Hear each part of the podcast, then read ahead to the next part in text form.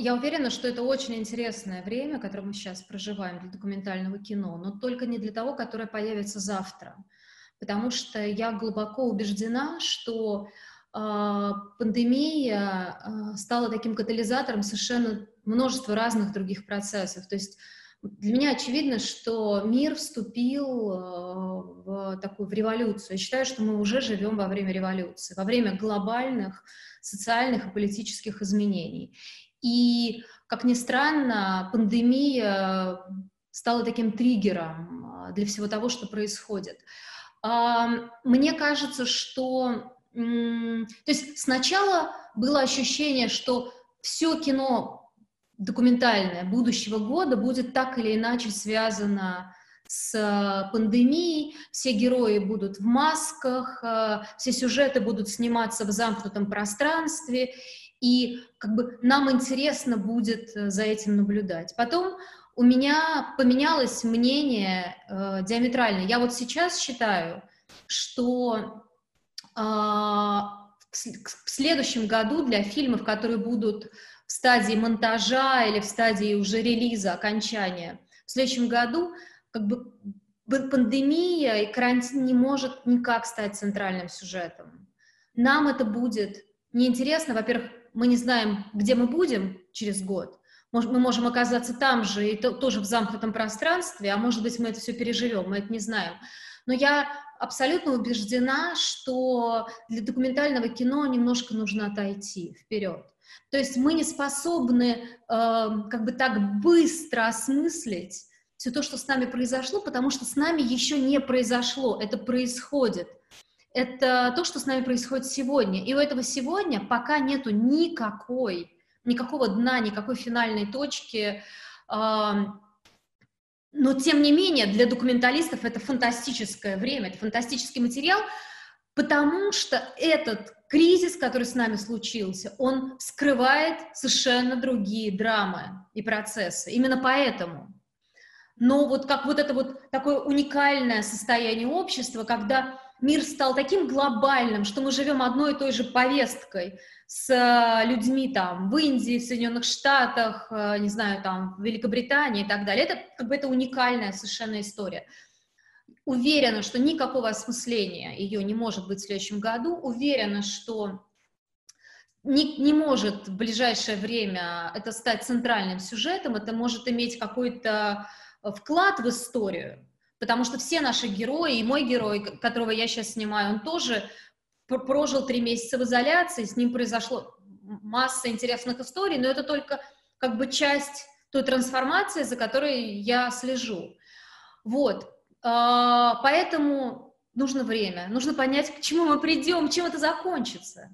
Это только начало. Ну вот я приведу несколько примеров. Вот, например, Виталий Манский.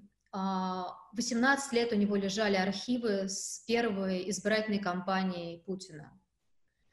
И вдруг он почувствовал, что восемнадцатый год, вот эти его последние выборы, как мы сейчас знаем, которые стали абсолютно роковыми, потому что внутри этого президентства поменялось все, вот он почувствовал, что Вы, как бы вылежали вот эти материалы, что уже все, вот пришел, пришел их час, пришло их время. А, поэтому тут, это прошло, восемнадцать лет прошло.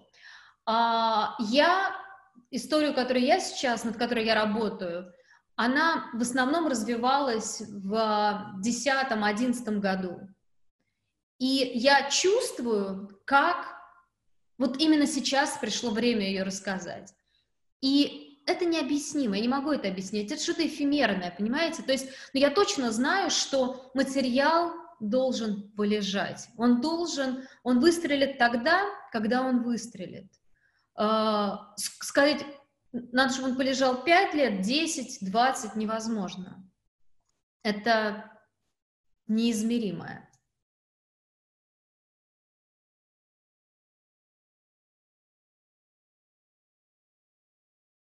У меня есть два абсолютно разных соображения. Как, что происходит с россиянами за последние там, двадцать пять лет, и как Россия переживает разные кризисы.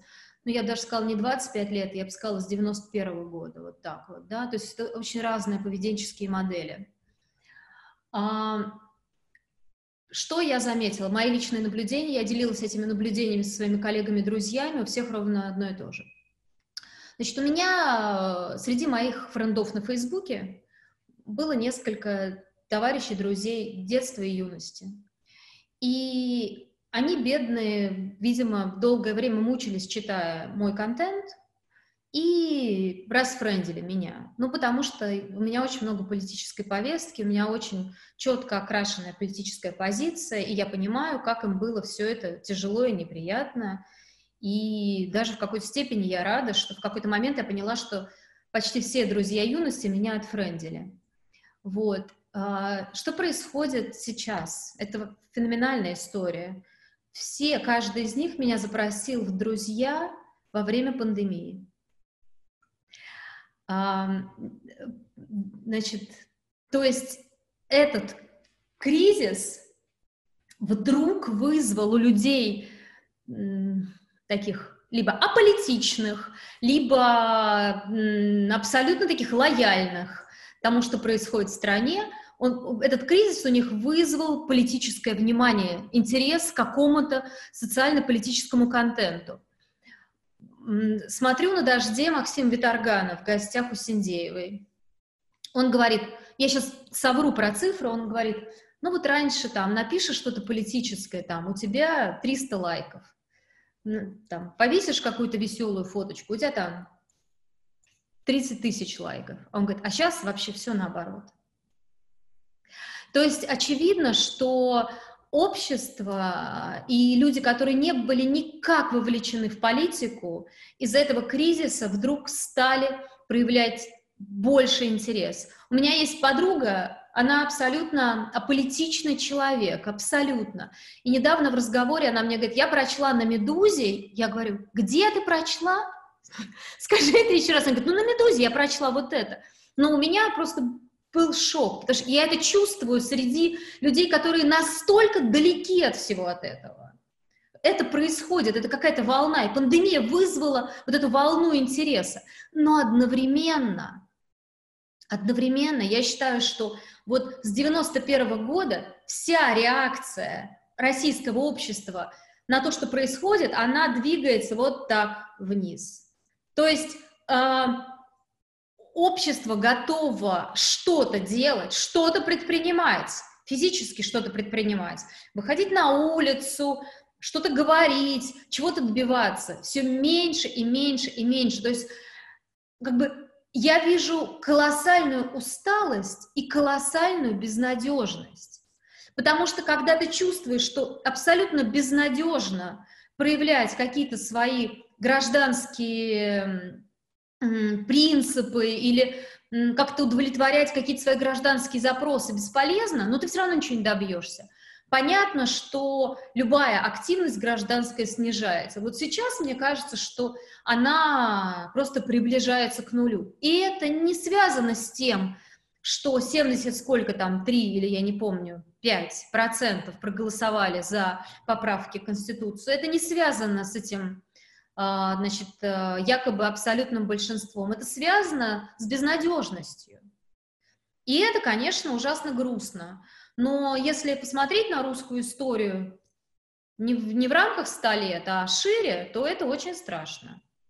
Потому что в какой-то момент это превращается в ураган. У нас есть два исключительных кейса. Это Иван Голунов и Екатеринбургский сквер. Вот два исключения на протяжении вообще-то долгих лет.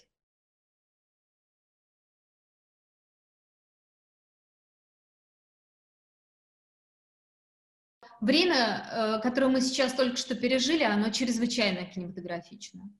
Мне, просто простой пример, мне вот, например, у меня было такое желание, что сейчас, когда весь мир пустой, я хочу с камерой облететь весь мир, я хочу красиво снять всю эту пустоту. И я сняла то, что мне, ну, то есть там в Москве, ну, потому что пустая Москва, такая вымершая, это абсолютно уникальные съемки, у меня есть там кадры феноменального полета дрона над Остоженкой, всякой старой Москвой, абсолютно пустой, с одинокими курьерами, с зелеными своими этими там одеждами, рюкзаками. Это эта сила этих кадров феноменальна. И, конечно, ну давайте подумаем, люди в масках, перчатках, это, это абсолютно новый материал, это как бы визуально, это новая картинка. И нам не надо будет объяснять через пятнадцать лет, какой это был год, скорее всего. Ну, опять же, я не знаю, как мы это переживем и когда мы это переживем, но, скорее всего, нам не надо будет объяснять.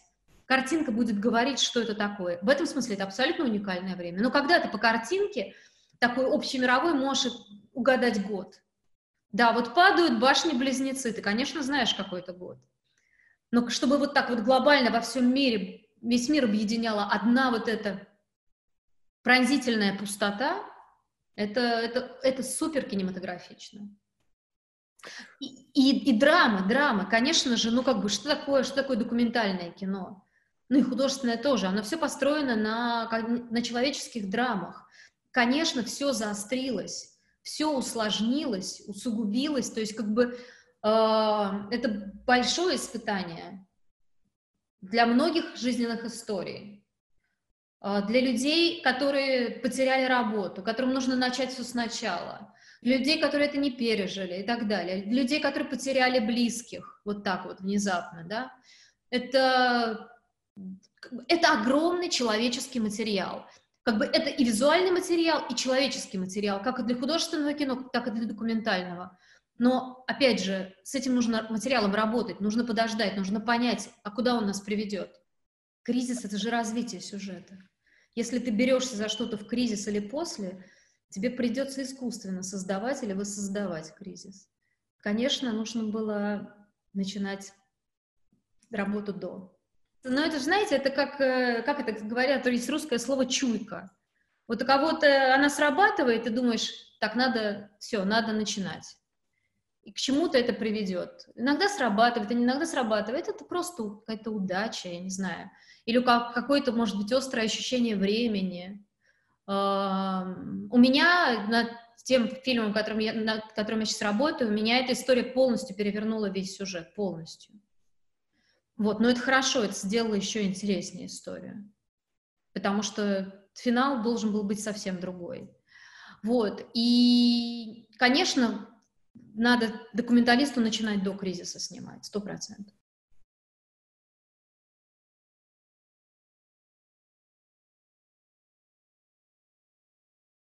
В кинематографическом мире, это для, для индустрии во всем мире это колоссальный удар.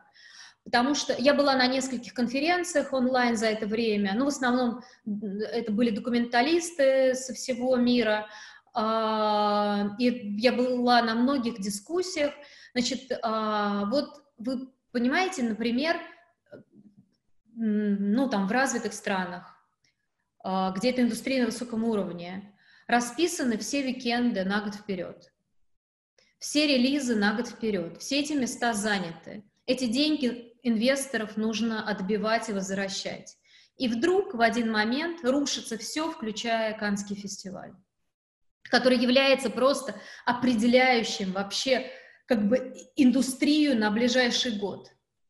А, все те фильмы, которые не вышли, на которые были забронированы а, слоты, они все пропали. Например, кинотеатры начнут работать с сентября, но сентябрь был забронирован другими фильмами, другими компаниями, другими гигантами и монстрами. Это значит, что все то, что должно было быть в релизе за последние четыре-пять месяцев, вообще непонятно, каким образом дойдет до зрителя. Это первое. Второе. У меня спрашивают, это не у меня спрашивают, все спрашивают друг друга, а как вы считаете, вот мне какие-то инвесторы спрашивают, а как вы считаете, стоит ли вообще думать про театральные, кинотеатральные релизы? Стоит ли вообще на это ставить? Потому что, может быть, кинотеатры умерли, может быть, все... Может быть, уже совершенно как бы эта ситуация, она полностью меняет нашу модель потребления э, кинематографа. Потому что, конечно, есть э, не факт, что в сентябре, условно, зритель вернется в кинотеатры. Это не факт. Я вернусь. Я люблю смотреть кино на большом экране. Я точно вернусь. Но я не уверена, что массовый зритель вернется. Вот так вот в мировом масштабе, или там, например, давайте говорить там про Америку, потому что это главный как бы кусок киноиндустрии. Я не уверена, что они вернутся. И плюс, Конечно, экономически дешевле быть подписанным на одну-две платформы. Это просто дешевле, чем в месяц. Это стоит там примерно один билет в кино, равен месячной подписке. А, не нужно вставать с дивана. Можно это делать, когда тебе удобно, и так далее, и тому подобное. Плюс за последние месяцы, конечно, наверное, привычка выработалась смотреть, потреблять контент на диване. А, я знаю, что в России цифр нету пока. Вот вам никто точные цифры не скажет, например, потому что с Netflix очень сложно. Они цифры все свои, в общем, скрывают. Можно по каким-то косвенным признакам понять, и о чем говорят косвенные признаки, что в России драматически выросло количество подписчиков Netflix за, за эти месяцы. Я могу сказать, что социальные сети на русском языке так широко обсуждают, обсуждали и обсуждают документальные релизы Netflix за последние три-четыре месяца. Это, ну, это говорит о том, что, конечно, это большой прирост аудитории. Вернутся ли люди в кино, вернется ли кино в кино, не знаю. Я даже не знаю, вот честно. Мы с вами говорим сегодня десятое июля. Через два месяца будет Венецианский кинофестиваль. Вот у меня есть на него аккредитация. И я, честно, почему-то не верю, что он состоится. А что будет с фестивальным кино, с фестивальными релизами? Фестивали были таким большим, очень важным мотивационным звеном в киноиндустрии. Ну, просто важнейшим. И если сейчас мы этого лишимся... Потому что я вам могу сказать, что я два, кино, два фестиваля присутствовала, участвовала онлайн в течение этих месяцев. Это очень сложно. И, ну, что-то, короче говоря, когда я приезжаю куда-то на фестиваль, я смотрю там по четыре фильма в день, с восьми утра до двенадцати ночи. Онлайн так не получается, и как-то совершенно другое внимание расфокусированное, потому что всегда что-то тебя отвлекает. Мне, не, мне это категорически не нравится вообще. И, в общем, как выплывет киноиндустрия, я не знаю. Я даже, вот мы обсуждаем с коллегами, а что, а какой контент мы увидим в следующем году, в двадцать первом году, в Берлине, э, в Каннах, э, какое кино мы там увидим, потому что абсолютно вся работа кинематографа была приостановлена во всем мире, абсолютно вся. Может быть, как-то повезло тем, кто был уже глобально в постпродакшене, в монтаже, да, им повезло. Когда э, во время кинофестиваля в Шеффилде, это очень важный европейский, ну, это всемирный, такой очень важный в Англии проходит э, в июне кинофестиваль документальный, там как раз было много конференций, там практически каждый рассказывал, как и в какой точке мира у него остановилось производство. Когда оно возобновится, абсолютно непонятно. Вот что будет, в общем, какой контент нам предложат в следующем году, непонятно. Те, кто находились к марту месяца в постпродакшене, в монтаже, они, конечно, выиграют, им открыты все дороги и рынки. И те сценаристы, которые оказались запертыми, может быть, уже с какими-то разработками, предложениями или заказами на эти четыре месяца, они, конечно, напишут что-то феноменальное или написали. То есть в этом я не сомневаюсь, что сценарии двадцатого года будут абсолютно потрясающие.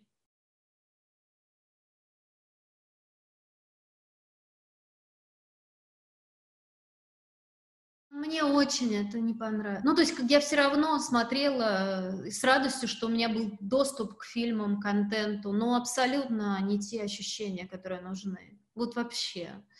Мне кажется, что фестивальная онлайн-модель сегодня, мне кажется, абсолютно тупиковая. Ну, то есть э, с такой моделью фестивали перестанут быть тем, чем они есть, они перестанут быть каким-то мотивирующим фактором, и они перестанут быть трендсеттерами кинематографическими. Вот это я точно почувствовала, к сожалению.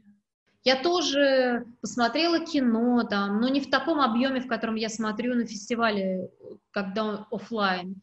Но все равно как бы атмосферно, и как бы очень много ты теряешь. И все-таки надо кино, ну, кино надо смотреть вот как ни странно, даже и особенно документальное, нужно смотреть на большом экране. Потому что у тебя должен быть фокус. Ты должен быть сфокусирован. Кино, кино, документальные сериалы, на, условно, такого типа, как на Netflix, они сделаны совершенно по-другому. Там другой темп, другой нарратив. Тебе, у тебя, когда ты смотришь именно документальные сериалы Netflix, у них есть такой определенный стандарт. У тебя есть время налить себе чай, понимаете?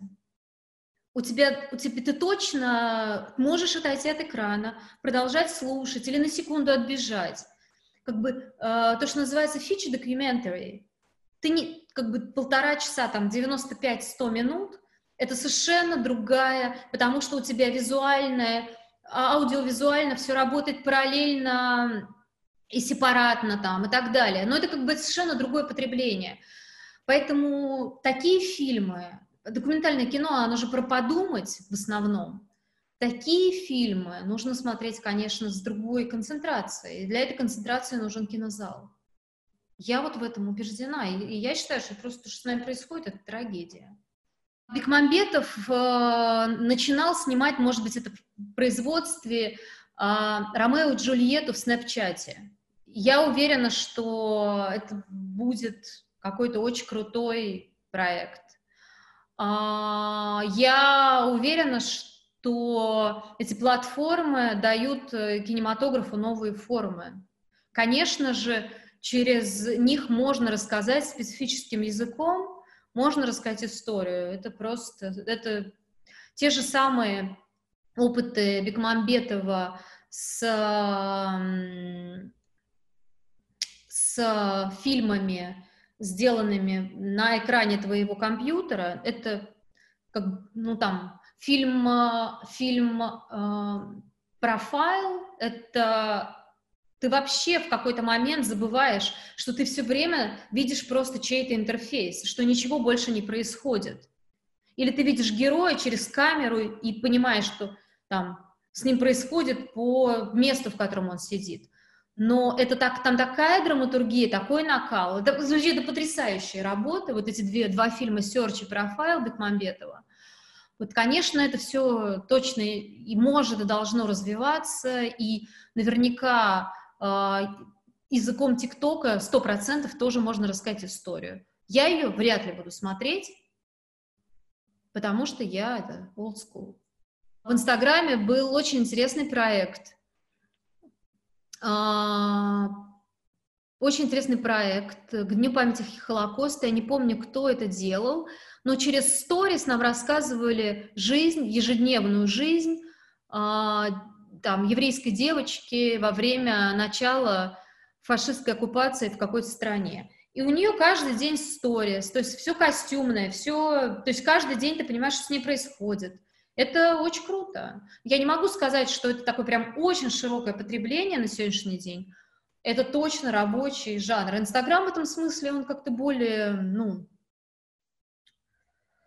расположен, наверное, к сторителлингу, чем ТикТок, мне кажется. ТикТок — это все-таки танцы, ну, с моей точки зрения, и глупости.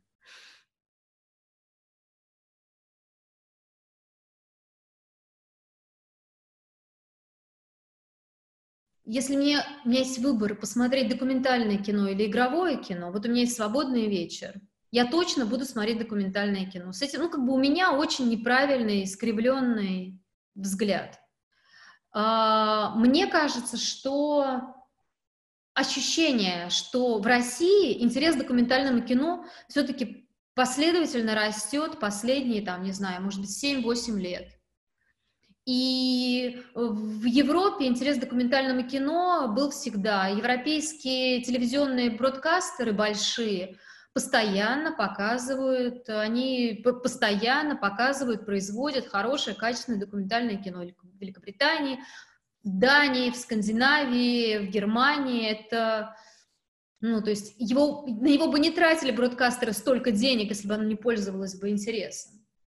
В России, мне кажется, что этот сегмент очень маленький, но он последовательно растет.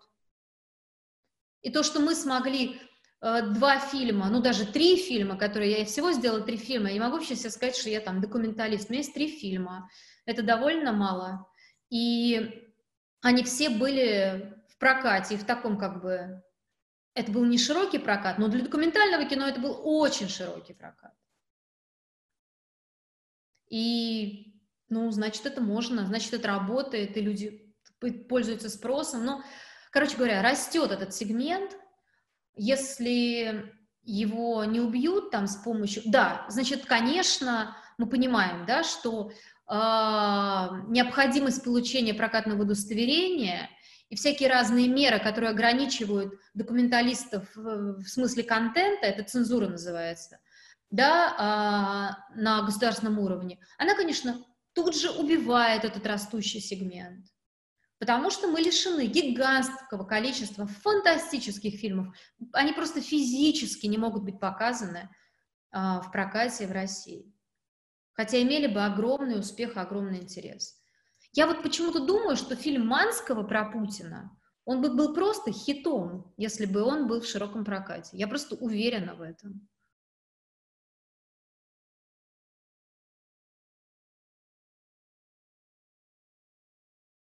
Я не смогла сделать во время пандемии ничего из того, что очень многие сделали, воспользовались этим временем. Там кто-то разобрал шкафы, кто-то еще что-то. Я там ничего этого не сделала.